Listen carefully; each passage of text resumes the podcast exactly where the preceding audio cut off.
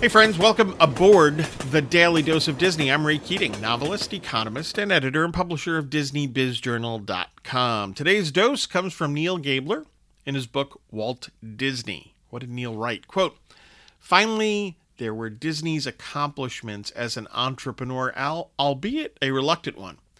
He was the first motion picture mogul to realize the potential of television as an ally rather than an adversary and his decision to make a series for the American Broadcasting Company opened the way for a rapprochement between the large screen and the small one. He was also the first to bundle television programs, feature animation, live action films, documentaries, theme parks, music, books, comics, character merchandise, and educational films under one corporate shingle. Close quote. This is a pretty good list that Neil Gabler comes up with.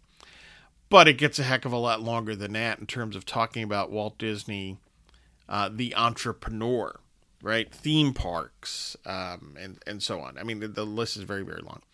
What I don't like about what Gabler does here is he calls Walt Disney a reluctant entrepreneur. And I would say, no, no, no.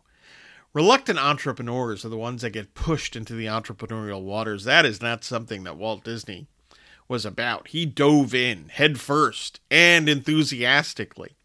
That was his career. He managed to be entrepreneurial all the way up to the end, right?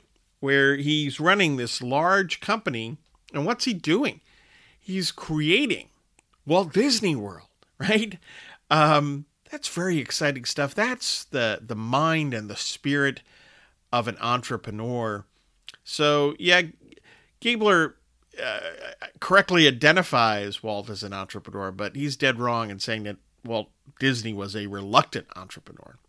Quite the contrary. Get your news and views on Disney at DisneyBizJournal.com. Please look for my latest books, The Weekly Economist and Cathedral, an Alliance of St. Michael novel. And hey, have a magically productive day.